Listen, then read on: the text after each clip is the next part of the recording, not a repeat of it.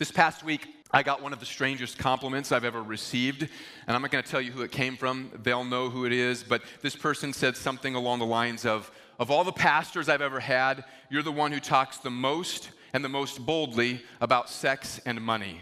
I think that's good. And it struck me as odd at first because um, while I do my best not to shy away from any topic that I feel that the Bible speaks clearly to, internally, I don't always feel the most bold talking about these things. And maybe surprisingly, specifically about money. But these are two enormous chunks of our lives, aren't they? Sex and money. They're at the root of all kinds of trouble that people go through in life. And so, in line with that compliment, since I spoke about sexual immorality last week, I'm going to take a break from our series in 1 Corinthians to preach about money this week. Specifically, I want to preach about generosity and giving. Our vision here at Bethany is one of renewal, or you might put it this way our vision is one of revival. We desire to see God renew our hunger for His Word and for prayer and uh, our hunger for His presence among us. We desire to see God renew our heart for proclaiming Jesus boldly in the Pioneer Valley and around the world to renew our hope for the future and what God has for us in this church, to be leaning forward in our attitude and our hearts and our faith into what God has prepared, and to renew our hospitality toward the lost and toward one another. I want you to consider this story of renewal that took place during the reign of King Hezekiah in the Old Testament. The nations of Israel and of Judah had largely turned away from worshiping God. They'd largely turned away from keeping His word. They strayed into idolatry, and the temple that was built for God in Jerusalem was in disrepair. It was actually being utilized to worship idols and false gods. And the priests and Levites weren't organized, they weren't prepared to serve the Lord. And when King Hezekiah came to the throne, the Lord stirred up in him a desire to renew these things, to revive worship for the Lord. And so King Hezekiah sought the Lord and he began renewing the temple where God was worshiped. He began renewing the priests and Levites who were to lead that worship. And he began to encourage renewal among the people themselves. And Hezekiah sent a message to the people. In Second Chronicles 29 31, it says, You have now consecrated or set yourselves apart for uh, the Lord. Come near, bring sacrifices and thank offerings to the house of the Lord. And then it says that this is how the people responded. And the assembly brought sacrifices and thank offerings, and all who were of a willing heart brought burnt offerings. These offerings that they brought were offerings of value. They had both a financial significance for the people and a spiritual significance.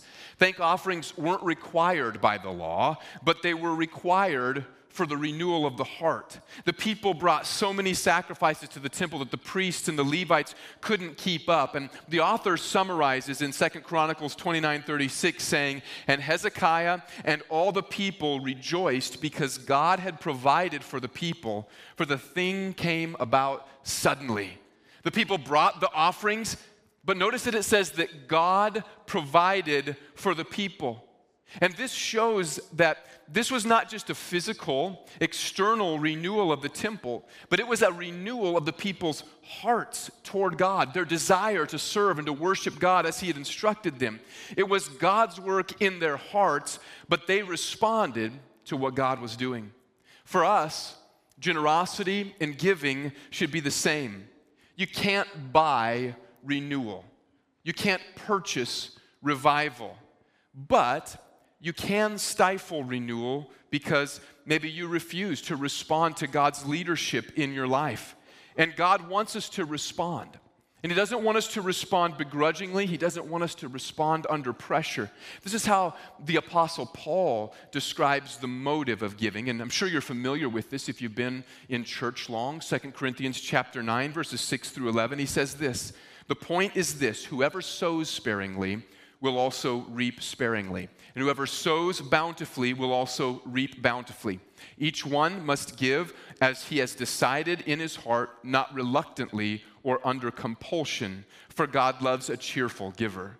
And God is able to make all grace abound to you, so that having all sufficiency in all things at all times, you may abound in every good work. As it is written, he has distributed freely, he has given to the poor, his righteousness endures forever. He who supplies seed to the sower and bread for food will supply and multiply your seed for sowing and increase the harvest of your righteousness. You will be enriched in every way to be generous in every way, which through us will produce thanksgiving to God. So, clearly in both of these passages, Old Testament and New Testament, there's a tie between giving and a generous heart and a renewal of the heart toward God. There's a tie between how we respond externally and how we respond internally and how we receive God's blessing in our lives of righteousness and of renewal. And I want to point out a couple of principles from this passage from Second Corinthians about what it means to be a faithful giver. First, you can expect God to reward generosity toward his kingdom. Now, I'm not talking here about a prosperity gospel. I'm not saying that you can purchase grace, that you can put God in your debt. You can't do those things. I'm not suggesting that giving means that God will make you wealthy in a worldly sense or that you won't have any troubles. Nor am I saying that you won't ever have any financial concerns if you give. I don't make the promises, and so I, am not going to tell you that if you, are to, if you were to give $100 today, that God's going to give you $200 this week. But God's word does make some promises about giving to God's purposes, and one of those is this that if you sow bountifully, you will also reap bountifully. And the word bountifully can be translated as blessing. If you sow with blessing, if you're cheerful, if you're not resentful, if you're generous and not stingy, you can expect God's blessing. And this is an agricultural metaphor about planting something and then seeing it grow. So think about that for a moment. Implicitly, this includes the idea of multiplication. If you plant one seed, one grain of wheat, for instance, it will produce one plant. It will produce one stalk. But that plant will produce 35 to 50 new grains of wheat.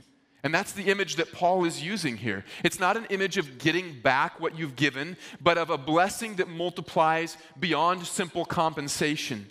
And I, I want to share with you a story about this this morning, and it's not my story, so actually I want somebody else to share it with you.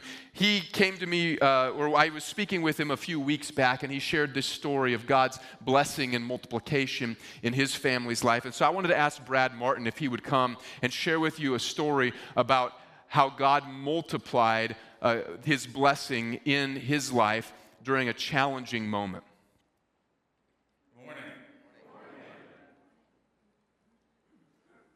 There you are. If you don't recognize it, it's where we're standing right now. That's what this property looked like in late 1980, beginning in 1981. It was a cornfield, uh, apropos. And um, in a minute, you're going to see another um, uh, slide. But for the moment, some people think that this building just kind of sprung out of a cornfield, and it really didn't.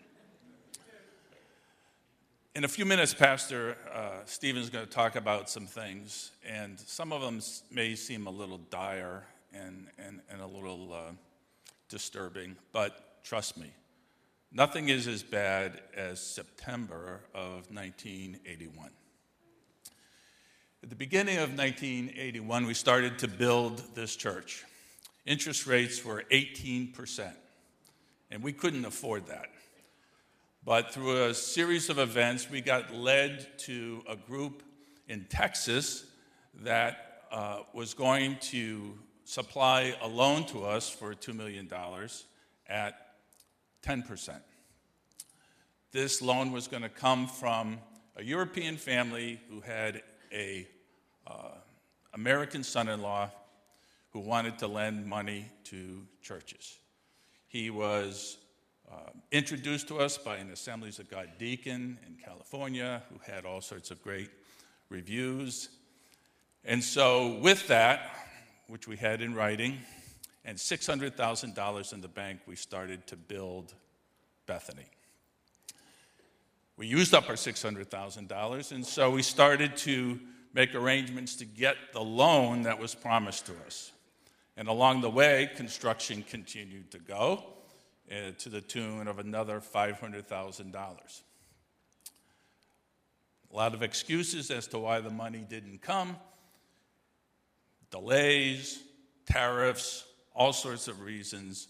But we found ourselves in September uh, of 1981 without any funds. I was told that the funds would come from the Swiss International Bank in Mexico City. You can laugh, it's okay. It gets worse. So, my job, I was 26 years old. I was a new lawyer, hadn't done anything quite like this before. My job was to call the Swiss International Bank in Mexico City. I called several times, there was no answer, so I'm thinking, well, I must have the time frames wrong. Maybe, you know, everything's different. So finally, I get through, I get an answer. Hola. I was supposed to be asking for Mr. Rodriguez. Is Mr. Rodriguez there? Who, who speaks Spanish here? How do you say who? Quien. That's what he said. Quien. Who? I said, Is this the Swiss International Bank? See, see, Swiss International Bank. There was no Swiss International Bank. There was no money and there was no funds coming. Pretty bad. It gets worse. In September of 1981, we had two staff members who created havoc in the church, and they got summarily dismissed within a week of each other.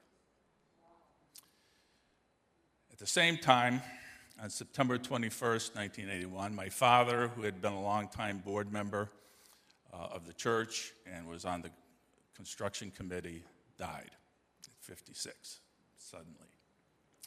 And Pastor Berkey was having all sorts of heart problems, which subsequently led a few years later to open heart surgery. The building looked like that for nine months. And so we went through the winter into the spring. Got to skip a lot of good parts, but miraculously, God performed a miracle, and we got a loan commitment from a bank in May. The only condition was this church, which was then about the size we are today, had to raise $300,000 in order to show good faith. We had a special service on May 4th um, of 1982, and we raised almost $300,000 by raising pledges. My wife and I were recently married. we didn't have a lot of money. Uh, I wasn't making very much. She was a secretary, making almost as much as me. And to show you how bad it was, I was driving a 1973 Chevy Vega. So that puts me somewhere below the poverty line. But we made a pledge of $1,000. Now, this is 41 years ago. We didn't have the money. And as we were having Sunday dinner, my mother, who many of you will remember, who had this great habit of interjecting herself in every part of our lives, said, What was your pledge? And I told her, and she said, what are you, crazy? Why are you doing that? You don't have the money. And we just said, Look at, you know, this is what we've got to do. If I got to drive the Vega for a couple more years and we won't take a vacation, that's what's going to happen. So, I told you that story to tell you this one. So, May 25th, we got our loan closed, and we never looked back from as far as the church went and uh, the church got built. Two days later, I was um, walking down East Columbus Avenue, going to the courthouse. And at the corner of East Columbus and Pynchon Street, I ran into another lawyer. Didn't know him very well, an acquaintance at best. We started to walk together. He asked me how I was doing, and normally you say, fine, right? That particular day, I decided to unburden myself to this relative stranger. I wasn't happy with my job, I wasn't making any money, there was no future, things weren't going that great. And I'm sure he was saying, whoa, whoa, whoa, whoa, too much information. We made it a block away to the courthouse, shook my hand, and uh, we left. That afternoon, he called me up and said, Hey, I heard what you said this morning, and I think, you know, we have a position here in our office, which was one of the largest firms in the city. He said, I think one of my partners would like to talk to you. Next day, they called me up. I had lunch. After lunch, they said, Can you wait five minutes? I said, Sure. Came back and said, We'd like to offer you a job. Right. And the job they were offering me was going to pay me $8,500 more than I was making. So they said, Look, it, go home, talk to your wife, think it over. I said, No, no, no, no, no, no. No. I shook his hand. I said, I don't have to talk to my wife. My wife was working in the same building two floors down. I went downstairs. I said, You're not going to believe this. I just got offered this job. They're going to pay me $8,500 more. She goes, You took it, right? I said, Oh, yeah, yeah, yeah. and every now and then I would think, Boy, what a great blessing that was you know? And it, it's almost it's almost 10 times what my our pledge was. Christmas came and i got called into the partner's office and they gave me something i'd never gotten before in my life a christmas bonus of $2500 which came out to $11000 which was 11 times more than our pledge and I can only think of God saying, Well, yeah, right? What did you think was going to happen? So I hope, look, at, that's one experience. There are people here, and I know who they are, that have had similar experiences. Um, and that happened 41 years ago. My wife and I have been married 42 years. I can give you 42 more stories about God's faithfulness in meeting every single need that we ever had. But I hope, you know, people are encouraged by the fact that God responds to faith. One of my great uh, favorite uh, verses is in Proverbs 11:24. It says there is that scatters and yet increases, but if you withhold unjustly, it leads to poverty. Okay? And scattering and increasing are those things which I think as Christians we need to uh, make part of our lives.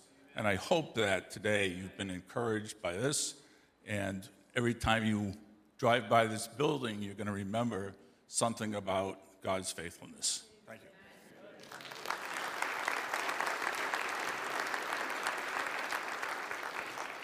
That's a story of God's multiplied reward. And I want you to look at 2 Corinthians 9:11 again. It says, "You will be enriched in every way to be generous in every way, which through us will produce thanksgiving to God."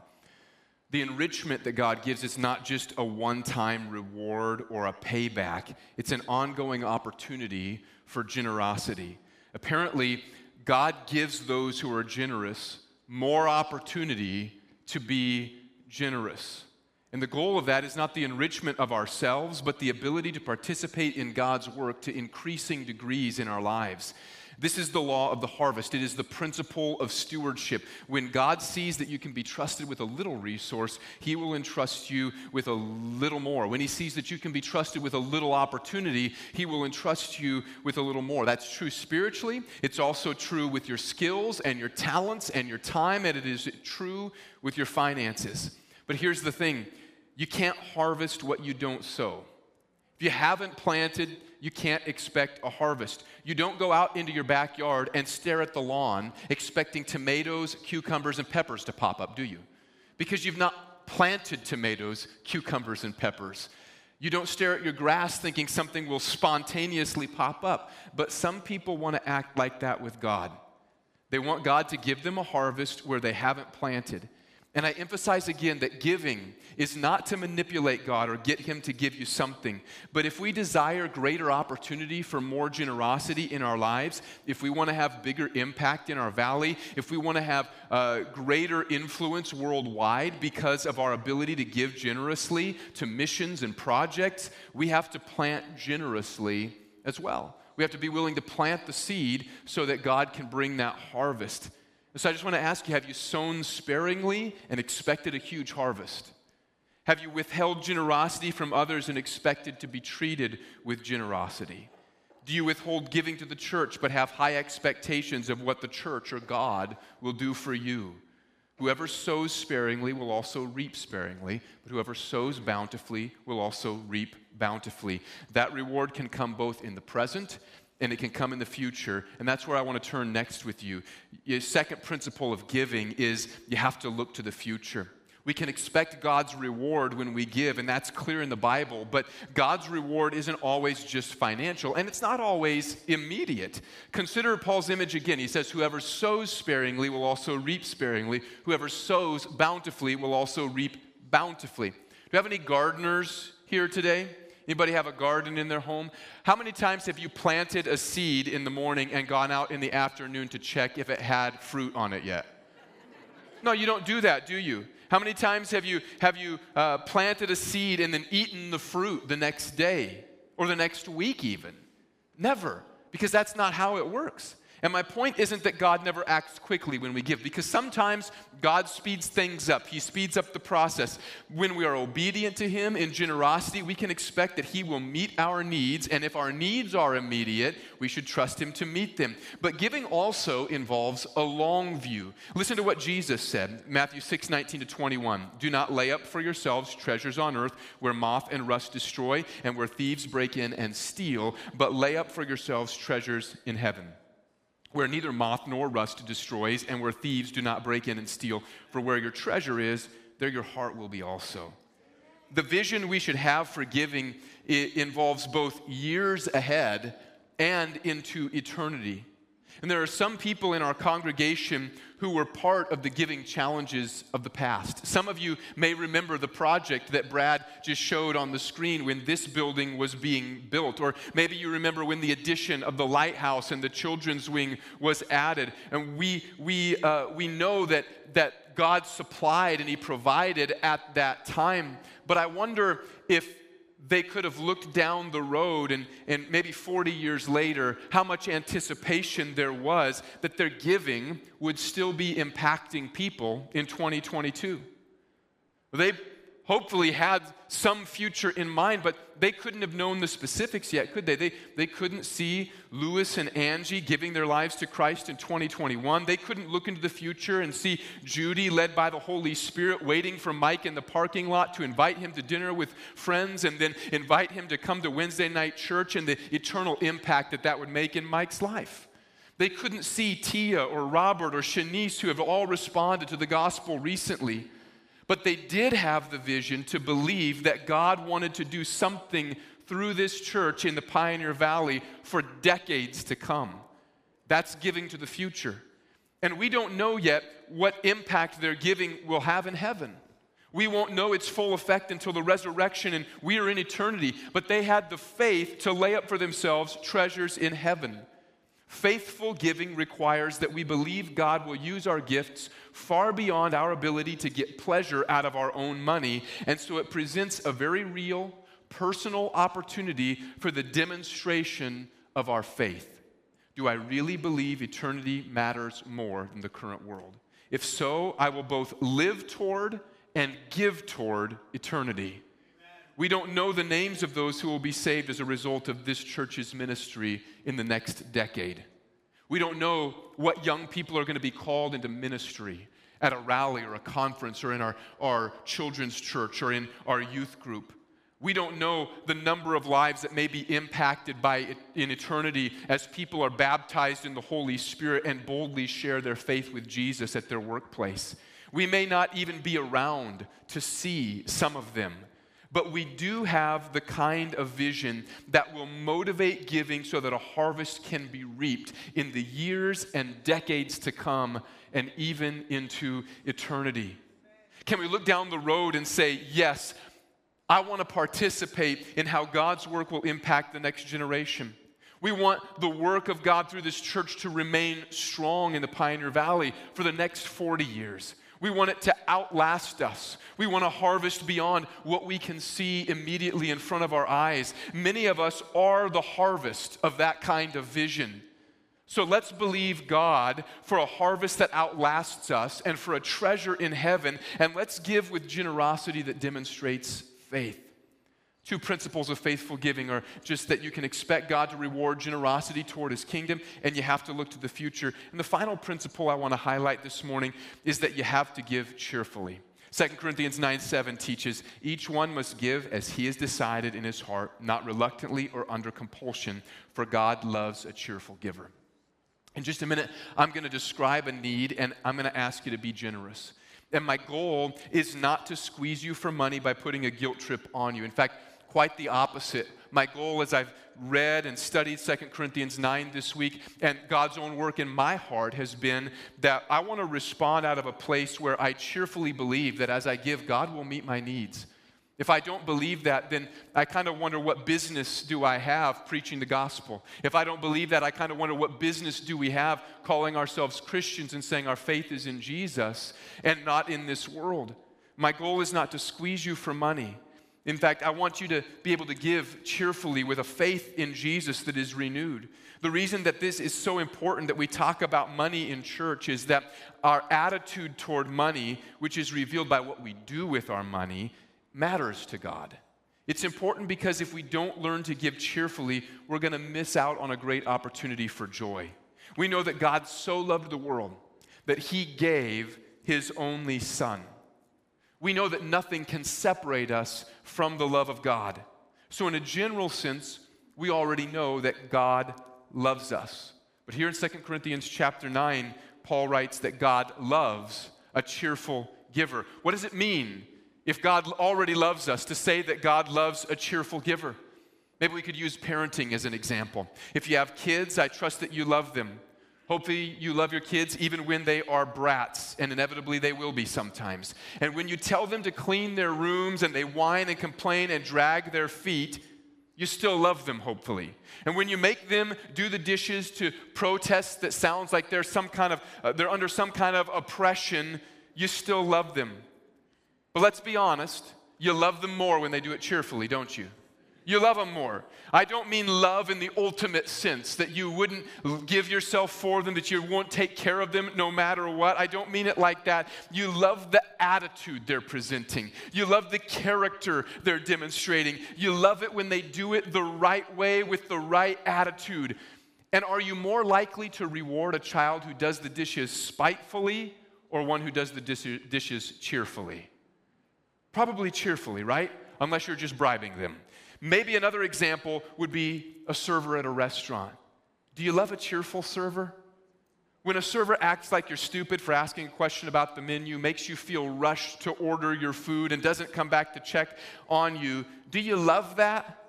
I mean, you might still love the person in an ultimate sense. Hopefully, you do, but you don't love them as a server, do you? You wish you had a different server. And who are you more likely to reward with a generous tip? A cheerful server or an entitled server with a bad attitude? And so it is with God. I want to be careful not to make you think that you can earn God's love. You can't. That has been given to you through Jesus. But if you're asking, how can I be pleasing to God? What is it that God desires from his children? Well, then 2 Corinthians 9 answers that question. He loves it when they give cheerfully. And as we heard earlier, He rewards it. Why is this so important to God? Because cheerful giving demonstrates faith in Him. If you can gladly give, it shows that you trust Him to provide. Not only that, but it demonstrates your priority. If you're cheerfully giving, it shows that you believe it is better to use your money to honor God than to seek pleasure. It's a tangible demonstration of the claims you make with your lips and the fact that you say, I believe in Jesus. And what's more, He loves cheerful giving because he, it demonstrates that you're becoming like Him. Because God is a generous giver. But think about it everything that you have is from Him. He's given you your life. He's given you the ability to make resources. He's put those things in your hand. He's given you your salvation. He's demonstrated His own beauty and power in His creation. And He gave His Son Jesus so that you could be saved.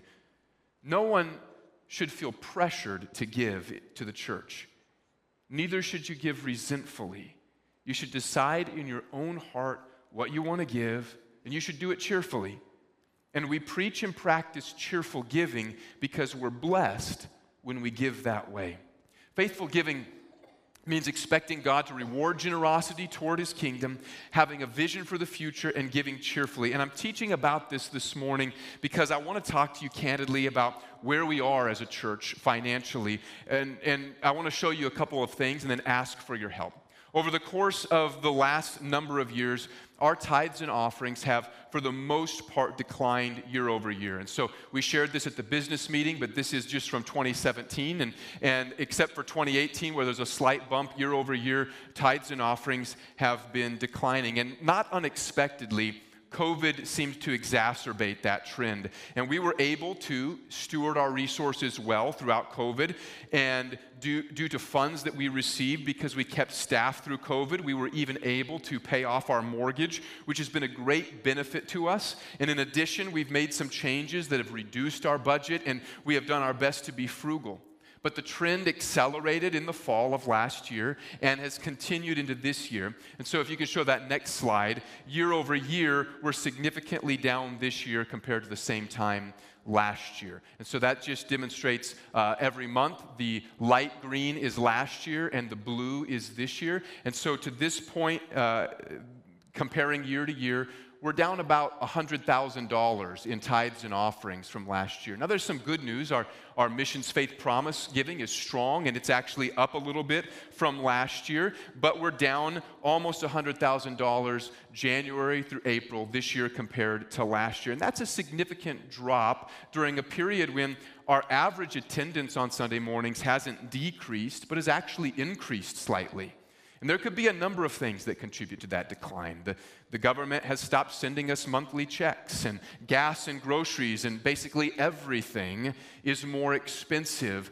And rather than fear decreasing because we seem to be on the back end of COVID, world circumstances seem to be evoking more fear and more uncertainty in people's lives about the future.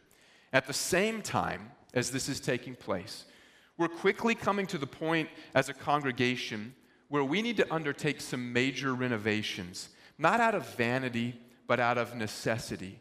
It's not only that our facility is aesthetically dated, but we also have maintenance and safety issues that are going to need to be addressed very soon, not to mention a desire to demonstrate through what we have and what we, how we steward it that God has given us vision for the future and hope for what He wants to do. However, if our finances kind of continue on the trend that they are on right now, it's going to be difficult to take care of that need anytime in the near future. But God has given a vision of renewal in this place, not just in the building, but in us as a people and in our mission to this valley. It's a vision of overflow. It's a vision of an overflow of God's presence. Ministry doesn't stop because money stops. Ministry can occur where there isn't money, but ministry of the kind and the scale and the opportunity that God has given us in the present and in the recent past does require resources. Furthermore, God gives us the privilege of taking care of His resources and He expects us to invest them in His kingdom's work. And so I want you to think about with me about a place where you come and you experience the powerful presence of God in such a way that it spills out of here into the rest of your life. that it spills into your family and, and that you're discipling and raising your children well, and it impacts how you talk to your coworkers and even how you have boldness to share Jesus. It impacts how you pray and you believe that God is going to move in the lives of your loved ones. It affects your interactions in the community with joy and the presence of the Holy Spirit as they overflow in your life. You may share your faith with a neighbor, and then when they come to Jesus, you pray with them and you encourage them in reading the scripture and you strengthen their faith, and then they may share their their faith with their family and their kids, and their kids may share it with their kids. That's the kind of multiplication or the overflow that I mean when I say that we want to renew our foundation for an overflow of God's presence in the Pioneer Valley and around the world. And you can't buy that kind of overflow. You can't purchase renewal, but you can stifle what God wants to do. If we're hard hearted and we're stingy, if we allow fear in the present circumstances of our world to overwhelm our faith so that we pull back on how bold we are in sharing our faith with others or in how generous we are in giving, if we fail to believe the promises of God that He's going to provide for our needs and that we can give generously and He will enable us to give more, then we may indeed stifle renewal. It's difficult to imagine hearts that are overflowing with the presence um, and the power of God and are at the same time financially fearful and lacking generosity. When I first became lead pastor in 2019, I immediately sensed that we'd come to a moment that really challenged us spiritually and financially, and that how we responded in that moment would make a profound impact on the future and would set a tone for what God wanted to do for us long into the future. And as we went through COVID, that was obviously challenging, but I didn't think that that's what I sensed at the beginning of my tenure as, as pastor. Now we're seemingly on the back end of COVID, and things haven't just returned to normal automatically. And I suspect that as a congregation, we're reaching a point in the life of our church where we're going to be challenged. In fact, I want to challenge you this morning. Challenge you spiritually and financially. And I don't think that's an odd thing. In fact, I think it may be a very good thing. Because as we've heard this morning, this is not the first major challenge that this congregation has faced. As we heard earlier, there was extreme financial difficulty that occurred when this building was being constructed, and the congregation had to put a pause on it for a few months, but then responded in faith, and God met the need. I've heard of tumultuous seasons in decades past where division on the staff and, uh, took place and tensions were high in the congregation. But what happened in these circumstances was that believers were challenged to step up in faith and in love and to grow together. They were challenged to pray, to believe God for provision, and they were challenged to give sacrificially to see the vision that God had given them for the future come to pass. And I believe that we're coming to that kind of point for this generation of the church. Because many of us have not been challenged in that way. Many do give generously, and yet perhaps have not been challenged to see what God will do when, after hearing from Him, joyfully respond and give more and trust Him to provide. Others may not think that the church has a need for them to give, and so they haven't given. Still, others may think that giving is just an external matter, and it's not really a spiritual matter. We haven't had to respond to a challenge like this and trust God to provide, even as we trust Him enough to give. But I think that this may be a pattern that God allows so that each generation in the church can learn to trust Him and express their priority and faith in Him again. And we want to respond to this challenge with faith and generosity and not out of fear. At our last board meeting, the board and I spoke about presenting the need clearly to you showing you what's going on, and then challenging ourselves to give generously by increasing our weekly giving. And this may seem bold, but this is what we talked about. This is what we are praying about, and this is what we want to ask you to seek the Lord about and to participate in. We would love to see our monthly tithes and offerings increase by about $40,000 a month. That sounds like a lot, in fact, it may sound insurmountable. Let me break it down for you. It could look something like this. If we had 10 people who were able to give $150 a week, 15 who could give 100 a week, 75 who could give 50 a week, 100 people or families who could give 25 a week, 100 people or families who could give $10 a week more than they're currently giving, then we would reach that number of about 41,000. Or to make it even simpler, if we just had 200 families or individuals who could give $50 more a week than they're currently giving, we would reach that number of $40,000 a month, or any combination of those. Those are just examples. And I want you to know that the church leadership, the board, and myself and Andrea, we're in agreement with this. Andrea and I have talked and prayed, and we are increasing our weekly giving through the end of this year. And at our last meeting, our board all agreed that they were going to do the same because we're not going to ask you to do something that we are not willing to do, nor ask you to invest in something that we do not believe in.